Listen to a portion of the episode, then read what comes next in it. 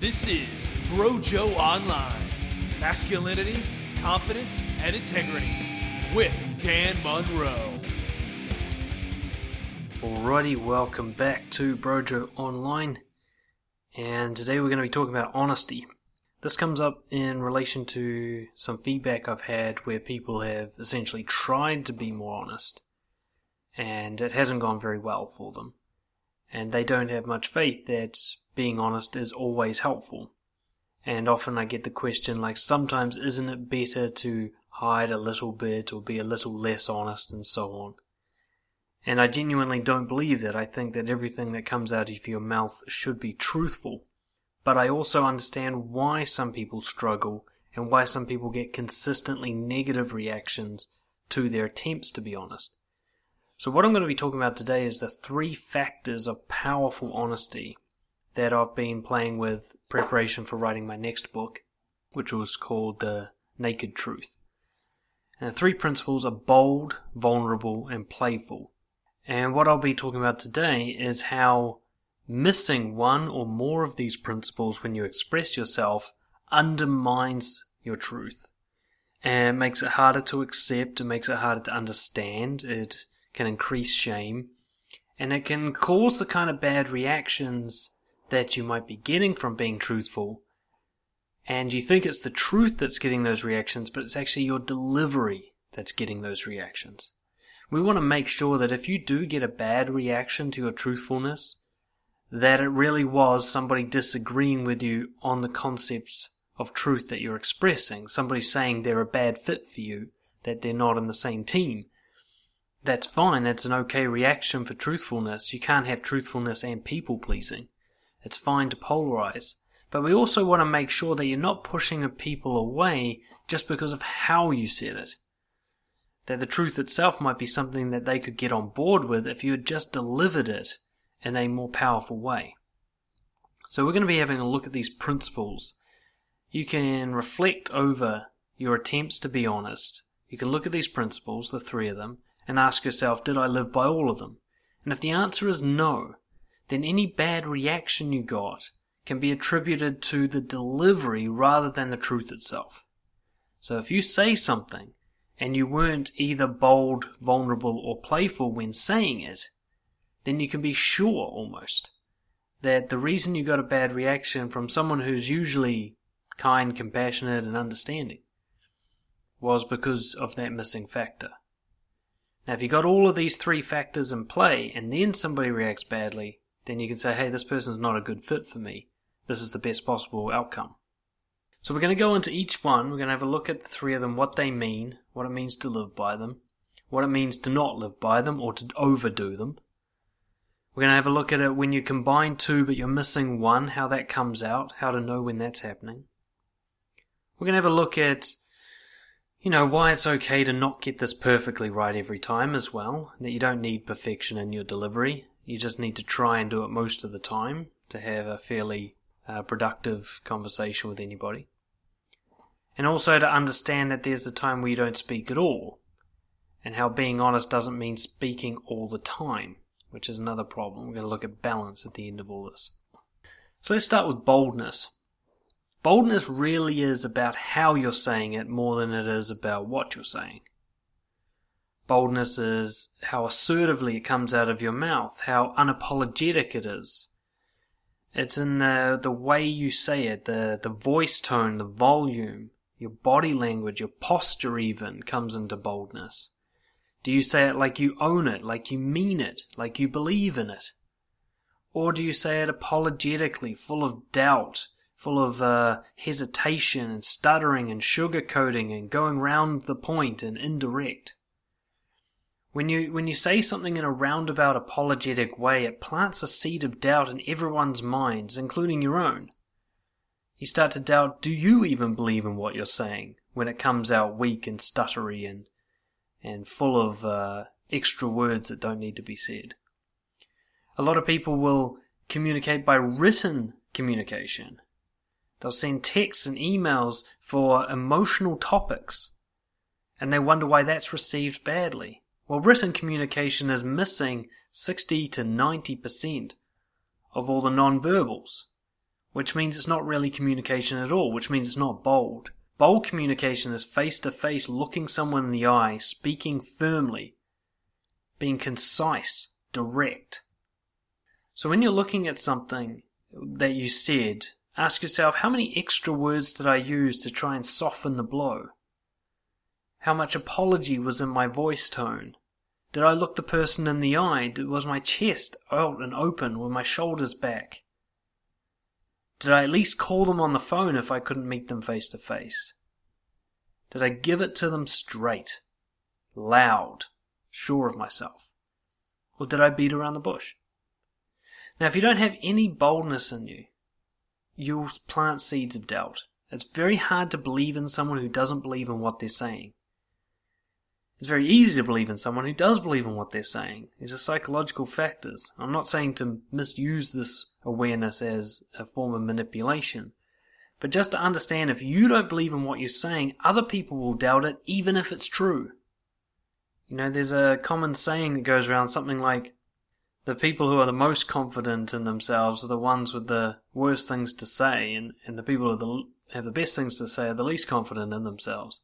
And we can see this with people like I don't know, say like Donald Trump, perfect example. He's full of shit, but he is so sure of himself when he speaks that millions of people follow him, even though he can clearly be proven wrong. He's clearly shown to be a lying bigot. So you've got to understand boldness.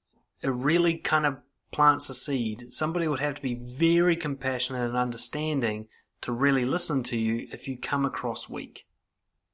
Now, if you're too bold, that's also a problem. So too bold means being blunt, aggressive, dominant, thoughtless, judgmental. For example, just blurting out anything you had to say, interrupting other people to blurt it out, to not put a single thought into how you word something, to speak judgments and opinions as if they're facts, to try to convince someone of something. This isn't boldness, this is aggression. This is needy attempts to dominate and control. So when you're looking at how bold you were, you're looking for this kind of middle ground where you blasted it out, but in a respectful way.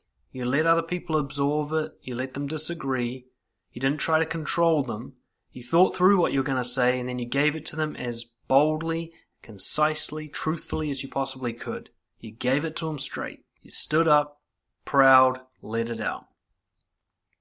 Now, you won't always be able to do this, of course, and we'll talk about this more at the end. But understand if you don't do this, you've undermined the truth.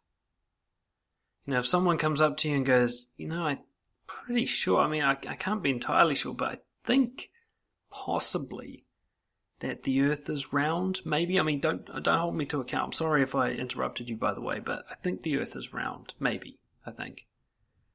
Think, how hard is that to believe, you know, if you're a flat earther? Where you come in and go, look, recent scientific studies show that there's absolutely no doubt that the Earth is a sphere. You can see it from space. And then you stop speaking. You're not trying to convince them, you're just laying down the law. They can disagree if they want, but you're not going to take any bullshit. That's boldness. That's only one aspect. Move on to the second principle vulnerability. Vulnerability is about when you do speak, you speak the deepest truth you're capable of. You don't waste your time with superficial bullshit. You don't lie, especially. But if you're going to share something, you go as dark and deep and as obviously truthful as you can. It's why I call it the obvious truth. When you're in a conversation, there'll be this uncomfortable truth that might pop up every now and then. And you don't want to say it because it would break rapport, or rock the boat, or it would get a bad reaction in some way but it's so clearly the most obvious thing you're thinking of. You can think of a hundred different things in any given minute, but there'll be one thing that's pounding right at the front of your brain that's so clearly the most obvious truth to you. For example, if you're on a date and you feel anxious. Um, you might talk about your job, you might talk about what you did for that week, you might talk about your relationship with your family, but the most obvious truth is that you're anxious. That's the one thing pounding at the front of your brain the entire time you're speaking. It's the thing you have to go around to find something else to say. If you ever have to go around something in your brain to find something to say, that is the most vulnerable truth and you're avoiding it. If you're going to speak, Go to the deepest truth that's that's uh, relevant for that context, for that moment, the one that comes up with you. Now, if you're not vulnerable, you're basically dishonest in a sense. The things that come out of your mouth might be truthful, but you know there's a bigger, darker truth that's not being spoken, one that's much more uh, impactful, significant to this moment. And when you work around it, when you try to find something else to say, even if that other thing is essentially truthful, your shame is increased because you're hiding who you really are in that moment. Whenever you hide something, you label it as wrong. And if you label enough things about yourself as wrong, you'll label yourself as wrong. One example of how I used to do this is when I first started running Brojo groups. So for those of you who are not familiar, Brojo is our self-development community. We get together in groups and talk about various confidence issues. Well, one thing I used to do is I used to proudly share all of these issues that I had, you know, to role model shamelessness. But what I didn't tell people was that I was only telling them about issues I'd actually resolved. And therefore I felt really no shame in talking about them because they weren't current, they were fixed It took me a few months to realize that in doing so, I was avoiding talking about issues that were current, things that I didn't have the answer to, things that I wasn't sure would ever be resolved. So the most really vulnerable dark truths that I can ever talk about is current unresolved issues, fears, insecurities. It doesn't mean that every conversation I have should be nothing but fear and insecurity. But it does mean that whenever I notice that I'm going around something to talk about something else, that to be vulnerable would be to talk about that obvious truth, to get that out of the way, and then I can get back into what you might think of as normal or rapport conversation, when nothing's popping up that's more vulnerable than what I'm talking about.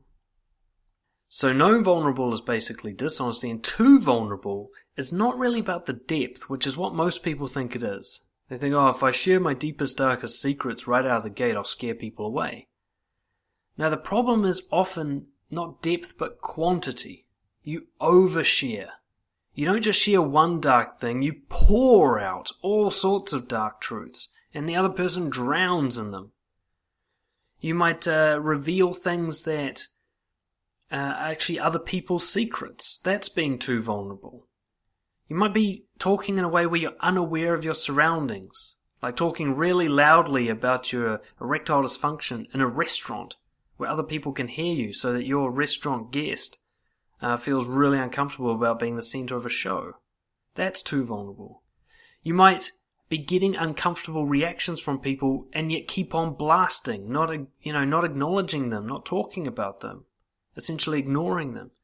You might even disrespect cultural norms if you're invited into someone's house for the first time, there might be a little bit of cultural respect that needs to be played out. And then you reveal this vulnerable thing. It doesn't mean you ever have a reason to hide it, but there might be times for short delays while you respect somebody else. So too vulnerable doesn't mean that what you share must be limited in depth, but it may need to be limited in quantity. This thing needs to be reciprocated, which we'll talk about later. So, for example, treating someone like they're your therapist, that's too vulnerable. You guys should be sharing problems, not you dumping on someone. And then there's a third principle playfulness. Playfulness isn't necessarily about humour, though that's part of it, and it's not about being childish either. Playfulness is about being gentle, accepting, somewhat humorous, amused by the truth. Having a frame that everything that you speak about is natural and normal, that there is nothing weird or wrong. So when you're not playful, it comes out as too serious, heavy, you're drowning, you're burdening people with it. It also often sounds like a lack of responsibility. For example, if I'm really pessimistic and I'm like, life is shit, it's always shit, I suck, that's hard for someone to listen to. It's, in a sense, it's a bold, vulnerable expression. But it's so down. And yet I could easily express the same truth in a more playful way where I'm more accepting of the human condition. I could say something more like, you know what, I'm having one of those typical days where I just get stuck in a downward loop. You know, I keep trying to pull myself out and then I pull myself back down with some bullshit thoughts. I'm essentially saying the same thing. In fact, I'm being much more accurate than I would be if I'm saying, oh, life is shit, everything's shit. And yet the way I say it now is much easier to, to swallow. It's okay, well he, he's he can see it, he's got this. He's part of it, but he's also detached and observing it. I don't have to fix him. I don't have to take responsibility. I don't have to look after him. He's got this. That's what playfulness does. It's being gentle on yourself about whatever's true. Yeah, you might have some insecurities you might be a bit fucked up sometimes, but who isn't? Who doesn't go through those times? Everybody does. You're not that special. It's not that big a deal. And if it is a big deal, then even the fact that it's a big deal is not a big deal. Right? It's okay to have a laugh about the tragedies in your life as long as you're not being too playful, which is pretending that something's humorous when it's not, or cracking jokes or compulsively laughing during any form of emotional discomfort, or downplaying the impact. You know, it's amazing how many people will joke about a divorce or about a death in the family. You're like, yeah, you really think that's funny? Come on. You don't think it's funny, but you can be gentle and accepting in the way you express it. You can say, you know what? I'm struggling like a motherfucker with this divorce. My god, I can barely think at work. You know? Damn. As opposed to like, this divorce is killing me. Or like, oh well, divorce it is. good one, good one. And pretending like it doesn't affect you. Right? Like anything, these spectrums, there's always unhealthiness at the extreme ends being no, not playful or too playful, those are both can be unhealthy. Being not vulnerable or too vulnerable, both unhealthy. You've got to find that middle balance. And the middle balance is usually the right amount that gets the truth out without taking it too far. Now let's have a look at how this often plays out. So you may be thinking already, um, you have a tendency, maybe you're too playful and not bold enough, or you're too vulnerable or not vulnerable enough. You've got some tendencies when you express yourself, and maybe that's why things aren't working. So we're going to have a little look at how this affects you, how it doesn't work, by looking at combinations that are missing a key element. The first combination is bold and vulnerable, but not playful. So you say what you say is real deep and dark, and you say it proudly, but there's no gentleness, accepting, humour, natural frame, amused curiosity. You're missing the playfulness. And what this means is you come across as too serious and too intense. Now, some people who will like you for being like this, and that's fine.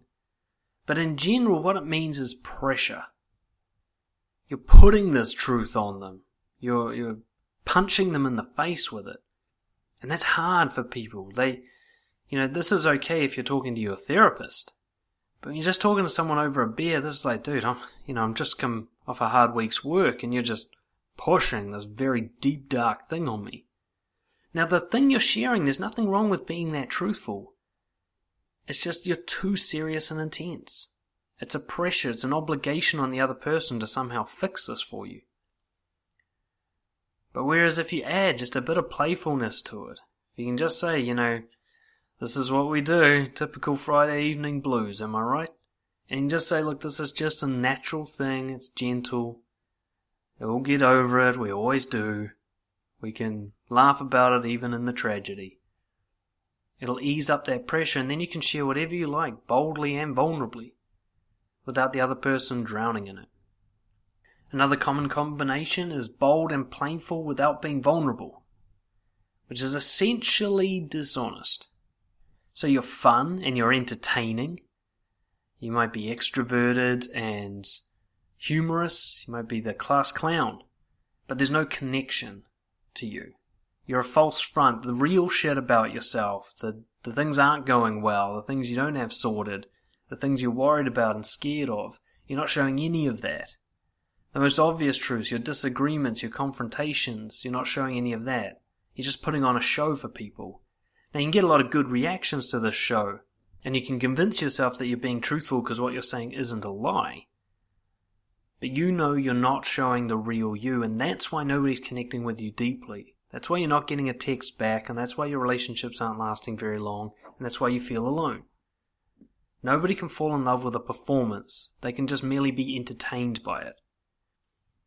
So if you just add a bit of a darker truth, you keep that bold, playful thing going, you can be fun and entertaining about horrific things, as long as you don't overplay the humor in them. as long as you don't pretend that they're funny when you actually take them seriously. You can joke about how serious you take things, to admit that you take things seriously, but don't pretend that you don't. Don't pretend that your life's all roses.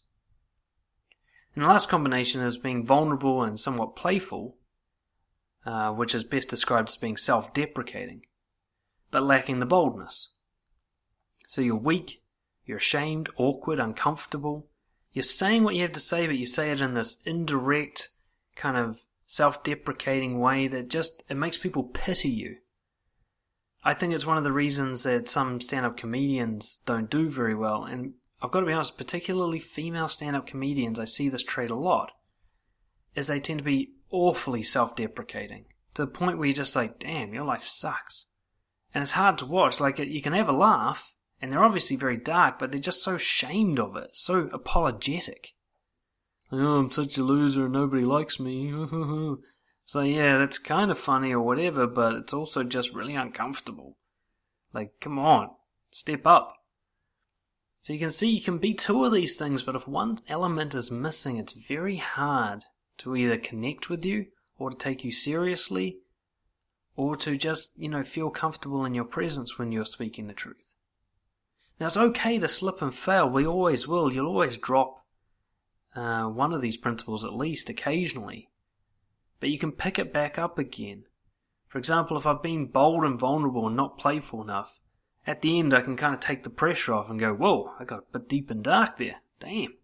Must be time for the next round of chips. And you can just kind of ease it off, like release the steam, let someone else have a turn. You know, if you're being bold and playful, sometimes you can just drop the volume a bit and just say, look, you know what, I've actually had a pretty fucking hard week, if I'm being fair. You know, I like to show off a little bit when I'm most stressed, and that's why I've been like this tonight. And you just let the truth, like, let someone connect with you after the performance. And you can always turn up the volume, be more bold if you notice yourself stuttering and apologizing and being self deprecating. You can say something like, alright, enough victim bullshit. That's how I'm doing this week. How about you? And just turn up the boldness. The main point I'm trying to make with this podcast is don't blame honesty for the problems you're having in your social life.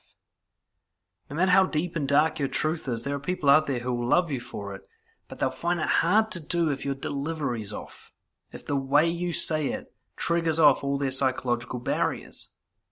If your delivery meets all three of these principles and you still get a bad reaction, then that person's not a good fit for you. Simple as that, or at least they've briefly not been a good fit for you. They're allowed to disagree with you, that's not a bad reaction. But if they dislike you, and you've presented your truth with all three of these principles in play, then fuck them. You're done with them. Now, this brings us to the last point, which isn't really a principle of honesty, but a principle of when to shut the fuck up, essentially. And that is that a lot of people say, oh, I've tried being honest, but it's getting a bad reaction. And then they might say, send me the text message that they sent someone, or whatever, or tell me what they said to someone. And I'll see it and go, wow, that is an overshare. No wonder you're getting bad reactions. You, you were just, you didn't like even stop to let them breathe. Being honest all the time doesn't mean speaking all the time. It doesn't mean saying everything It just means everything you do say follows these principles. But it doesn't mean you have to say everything that comes into your head. And it certainly doesn't mean that you disrespect somebody else's turn. Speaking should always be like a game of tennis. You hit the ball once, and then you wait for them to hit it back. In very practical terms, it means you share one piece of truth and then shut the fuck up and let them return the ball. You have to balance this. Being honest doesn't mean disrespectful or un- incompassionate or unaware of what other people are going through. When you say something, just say one thing. Say it boldly, make sure it's the most obvious, vulnerable truth to say, and say it with playfulness, and then stop speaking. This isn't necessarily a comment on how long it takes you to say the thing, though it shouldn't take very long to say one thing. But you might say, like, one story, with one point, and that takes quite a while, or you might share a brief feeling and it only takes a few seconds. But either way, do not compound this. Don't take tell one story after another. Don't list off your problems. Just one, the biggest one, the most obvious one, and then stop speaking and let them respond. Keep taking that pressure off and keep allowing them to participate in the connection. If you're doing that, the three principles plus, I guess you might say, the hidden fourth principle of not speaking, of being silent when your turn is over, your connections should go pretty deeply and pretty powerfully. Or you'll quickly polarize bad fit people away from you. But I'm yet to be proven wrong. I'm open to it. I'm yet to be proven wrong in my assertion that honesty is always the best policy. But the delivery's got to be right. So go try it out. Go adjust your delivery to suit these three principles. Understand you can make mistakes, but if you attempt to do these principles as much as possible, should go as best as it possibly can. And let me know how it goes. Dan at brojo.co.nz. I'll catch you later.